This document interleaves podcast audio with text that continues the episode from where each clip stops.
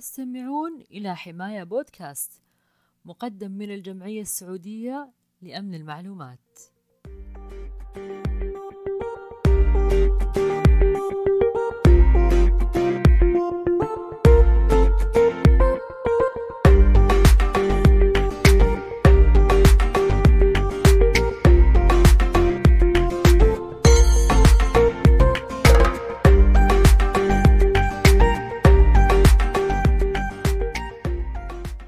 أهلاً وسهلاً بكم، حياكم الله معانا في حلقة جديدة من حماية بودكاست. معاكم نوف اليوسف وضيفتنا لهذا اليوم دكتورة هيا المغوشي. أهلاً وسهلاً دكتورة هيا.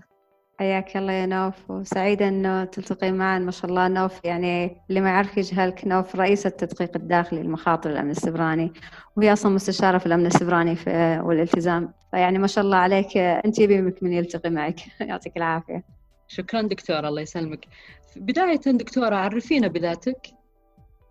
أنا معك هيا المغوشي، أنا أستاذ مساعد في جامعة الملك عبد العزيز في أمن المعلومات والخصوصية. بدأ اهتمامي حقيقة في أمن المعلومات في عام 2005 لما كنت أسوي الماجستير في جامعة الملك سعود، وكانت وقتها الحكومة الإلكترونية وبرنامج يسر، فكنت مهتمة وقتها بالأمن المعلومات في الحكومة الإلكترونية، وكان هو البحث التخرج حقي بهذا الشكل. بعدها امتد صراحة وصار شغف، وكنت يعني أدخل في أكثر من مشروع يخص من المعلومات للحكومة الإلكترونية، وكملت الدكتوراه على هذا الأساس. اهتمامي فيها أكثر شيء كان في البداية الخصوصية والمعلومات، قبل ما نبدأ نسمع بأنه بس الأمن السبراني. طبعا الآن الأمن السبراني معناه مو فقط تقنية، معناه كل شيء تقريبا. جميل، رائع، واضح شغفك ما شاء الله دكتورة. تم إطلاق مبادرتين لسمو ولي العهد لحماية الطفل في العالم السيبراني وتمكين المرأة في الأمن السيبراني، ممكن تحدثينا عن أثرهم؟ والله إطلاق المبادرتين، مبادرة سمو ولي العهد لحماية الطفل في العالم السيبراني، ومبادرة برضو تمكين المرأة في الأمن السيبراني اللي أطلقت في منتدى الأمن السيبراني العالمي قبل تقريبا أسبوعين. حقيقة مبادرة، يعني مبادرتين مرة رائعة، ومبادرتين توقيتها مرة يعني حساس. المملكة في هذه السنة يعني هي رئاسة اللي هي قمة 20، والملف الأمن السبراني ملف مرة قوي. المبادرتين أثرها مش مجرد أنها يعني محلي أو حتى إقليمي، أثرها عالم، لأنه في جهود كثير متفرقة على مستوى العالم، لكن عشان يكون لها أثر في الغرض من المبادرتين هذه إنه نجمع هذه الجهود، يكون في أثر من الحكومات، يعني تكون على اللي هي القوانين أو اللي هي الإجراءات تنفرض من فوق، وخاصة فيما يخص حماية الطفل والتوعية بأمن السبراني على مستوى الطفل في العالم. تمكين المرأة بشكل عام، يعني هذا الشيء الدولة ما شاء الله يعني من بداية شيء من الأهداف الأساسية في رؤية 2030. في هذا المجال بالذات يعني المرأة جدا دقيقة، والمرأة دائما تنتبه للتفاصيل. الأمن السبراني يعني يناسب طبيعتها وطريقة إن انتباهها للتفاصيل الكثيرة، وأيضا يناسب النظرة الشمولية أو الملتي تاسكينج، خلينا نقول هي تعدد المهام. فهو من التخصصات اللي يعني فعلا هي تشد المرأة وتقدر المرأة تبرز فيها.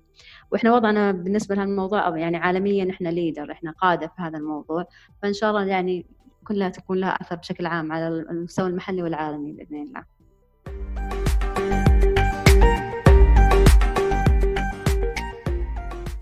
رائع، جميل، إن شاء الله تكون المرأة تكمل أخوها وشريكها في الحياة وفي العمل الرجل، وحتى يعني الاثنين يحققون الخطط والأهداف المرجوة من ناحية حماية صحيح. الأنظمة والمعلومات والفضاء السبراني. صحيح. أيضا ما هو التخطيط الاستراتيجي في الأمن السبراني، وما هي أهميته للمنظمات والدول؟ بالنسبة للتخطيط الاستراتيجي، هذا من الأشياء اللي يعني بديت أهتم فيها كثير، خاصة يعني في نهاية مرحلة الدكتوراه، وخاصة لما دخلت في مشاريع في الولايات المتحدة، قصدي في بريطانيا، في المملكة المتحدة، يعني لها علاقة برضو كيف الأمن السبراني يربط في التخطيط الاستراتيجي لأي منظمة. التخطيط الاستراتيجي للمنظمات بشكل عام هو شيء أساسي، أو للأشخاص حتى، عشان الإنسان يوصل لأهدافه.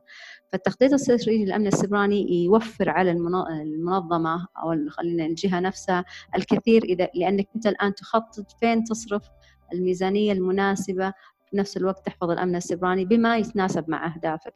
قد تكون منظمتك منظمة تحت هجمات من نوع معين، فإذا تصرف أغلب ميزانيتك في هذه الجهة، يعني لا يوجد خطة استراتيجية للأمن السيبراني يعني نفسها معنى أصح ما بين منظمة أخرى. تختلف المنظمات وتختلف الجهات على حسب. فالتخطيط الاستراتيجي أولا شيء أساسي بشكل عام للمنظمات. الشيء الثاني أنه لابد أنه اللي هم مجالس الإدارة في المنظمة أو الناس اللي في القيادة العليا يتبنون موضوع الأمن السيبراني ويتبنون موضوع الخطة الاستراتيجية للأمن السيبراني، بحيث أن يعرفون أنها هي يعني ممكن لخططهم الاستراتيجية وممكن للأعمال اللي تقوم فيها المنظمة حقتهم. بالنسبة للدول، التخطيط الاستراتيجي للأمن السيبراني يتعدى كونه تخطيط للتقنية فقط أو للأمن السيبراني بمفهومه التقني. الأمن السيبراني، أو خلينا نتكلم على مستوى الدول، الحروب السيبرانية هي وجه آخر للحروب التقليدية.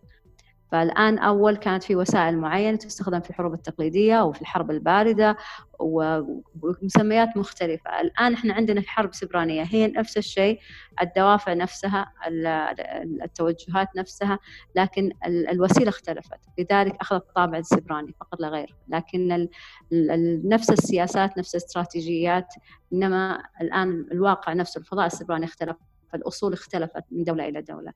فهو شيء أساسي لأي دولة أن تضعه من ضمن استراتيجياتها للدفاع بشكل عام، اللي هو الدفاع السيبراني. فعلا ما شاء الله عليك دكتورة هيا، معروفة في الأوساط بتخطيطك الاستراتيجي وخبرتك الواسعة في هذا المجال.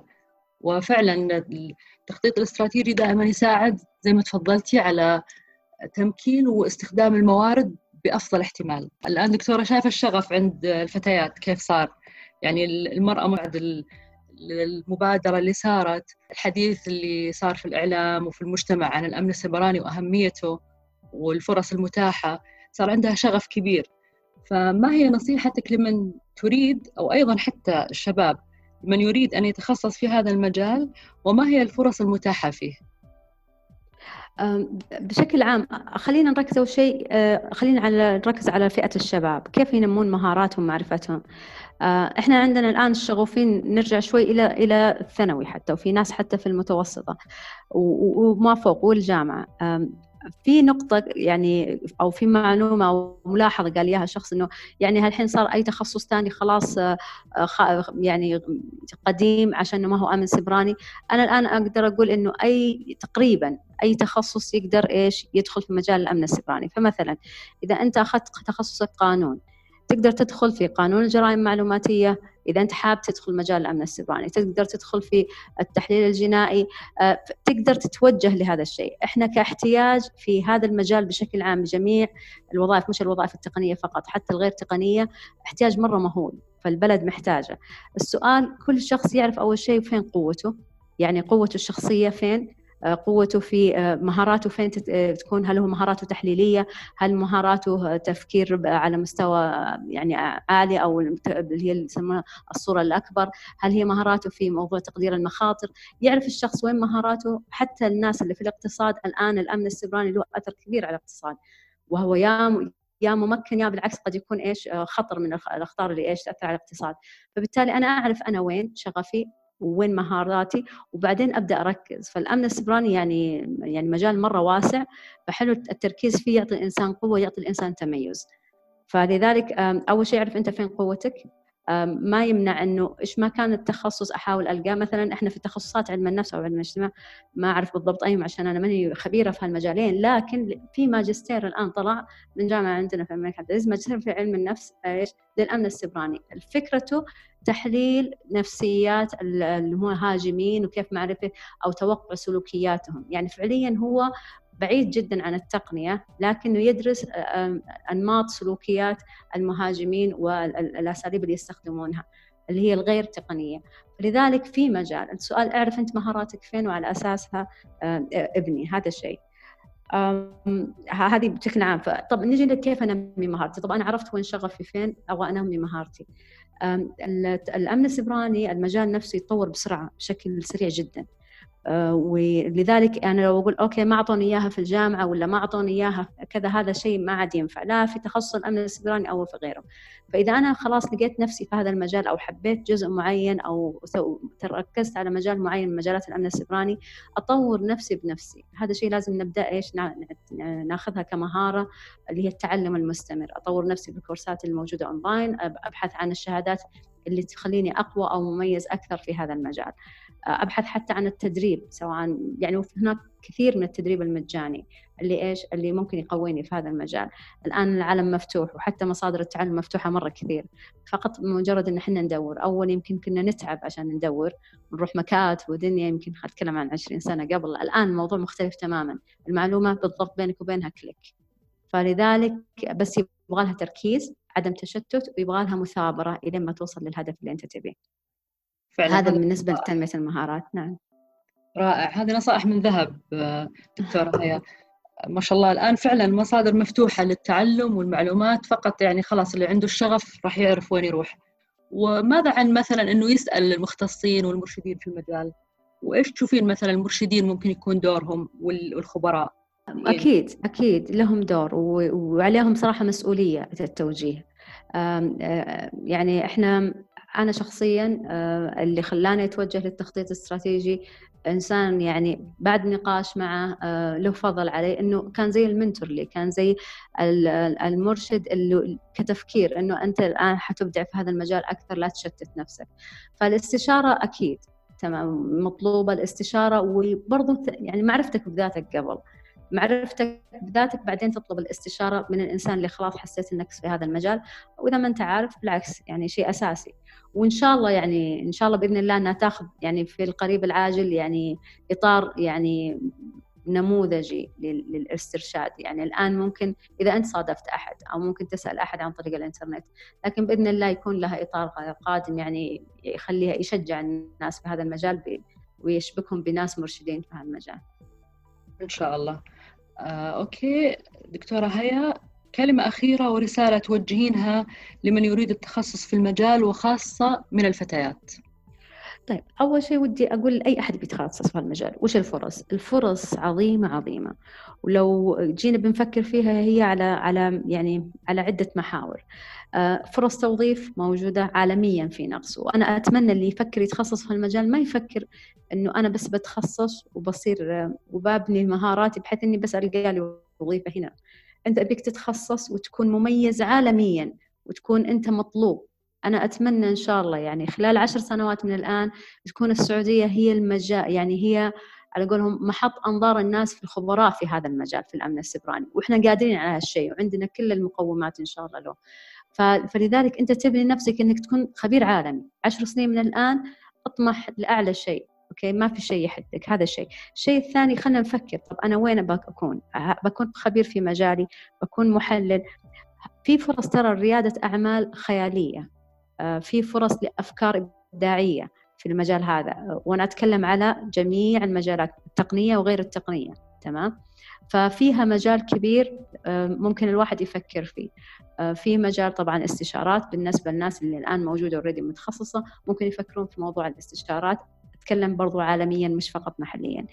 في مجالات إنك إذا أنت موظف في جهتك وأنت ما أنت متخصص أمن سيبراني، اسعى أنك تطور نفسك. إذا مجالك يتقاطع مع مجالات الأمن السيبراني، اسعى أنك تطور وكن عاون لمنظمتك بأنها ترتقي بالأمن السيبراني فيها في الوضع اللي هي فيه. يعني الشغلة الأخيرة بالنسبة للفتيات، يعني جتكم فرصة من ذهب، كل اللي مطلوب أنكم تتميزون وأنتم اوريدي مميزين. يعني الحمد لله بكل فخر السعودية تقريبا يمكن تتميز بالنسبة اللي هم الفتيات اللي متخصصين في التقنية بشكل عام عالميا. يجونا ناس يسألونا من دول أوروبية ومن أمريكا، كيف أنتم قدرتوا تحصلون على هالنسبة؟ كيف قدرتوا توجهون البنات للتخصصات هذه؟ إحنا نسب عشان نوجههم للتخصصات العلمية، النسبة عندنا مرة ضئيلة. إحنا بناتنا ولله الحمد شغوفات بالعلم، جديات، تمام؟ طبعا أنا أقول بنات وأولاد، لكن هالمرة بأن نتكلم عن البنات أنا أرجع أقول بناتنا فتياتنا يعني ما شاء الله مثال أعلى في وين ما يروحون، حتى في خلال من يدرسون برا ويتعلمون برا. فلذلك اسعي لأنك تتميزين، وقوي ثقتك بنفسك، أنت قدها. يعني لا تترددين عشان إنك بنت ما شاء الله انفتحت لك كل الفرص. تميزي، ركزي، وقوي ثقتك بنفسك. فعلا دكتورة هيا، كلام في محله. الحمد لله الإمكانيات موجودة، الدعم من حكومتنا الرشيدة موجود، ومن القطاع الحكومي والخاص، ومن الجمعيات مثل جمعية حماية بجميع أقسامها اللي منها حاميات. اللي فيها يعني مجموعة من الكوادر السيدات الوطنيات الخبيرات، وأيضاً أخواتنا يعني اللي الآن بادين في المجال، الجميع مختصات في الأمن السيبراني. فالفرصة متاحة لكل الراغبين، والله يوفقكم. وأقسام الأمن السيبراني صراحة مثيرة للاهتمام دكتورة، اللي ذكرتيها منها العلم النفس السيبراني الصراحة ممتع. الله يعطيك العافية، شكراً لك دكتورة هيا على وجودك معنا وإثراء المحتوى العربي والسعودي بهذا اللقاء، ونلقاك إن شاء الله في لقاءات أخرى. شكراً يا نوف، من جد تشرفت فيك وتشرفت في حاميات وحماية، يعني جمعية رائدة في هذا المجال. يعطيكم العافية. الله يعافيكي، شكراً جزيلاً. حياك الله. شكراً لكم أعزائي المستمعين، كانت معاكم نوف اليوسف.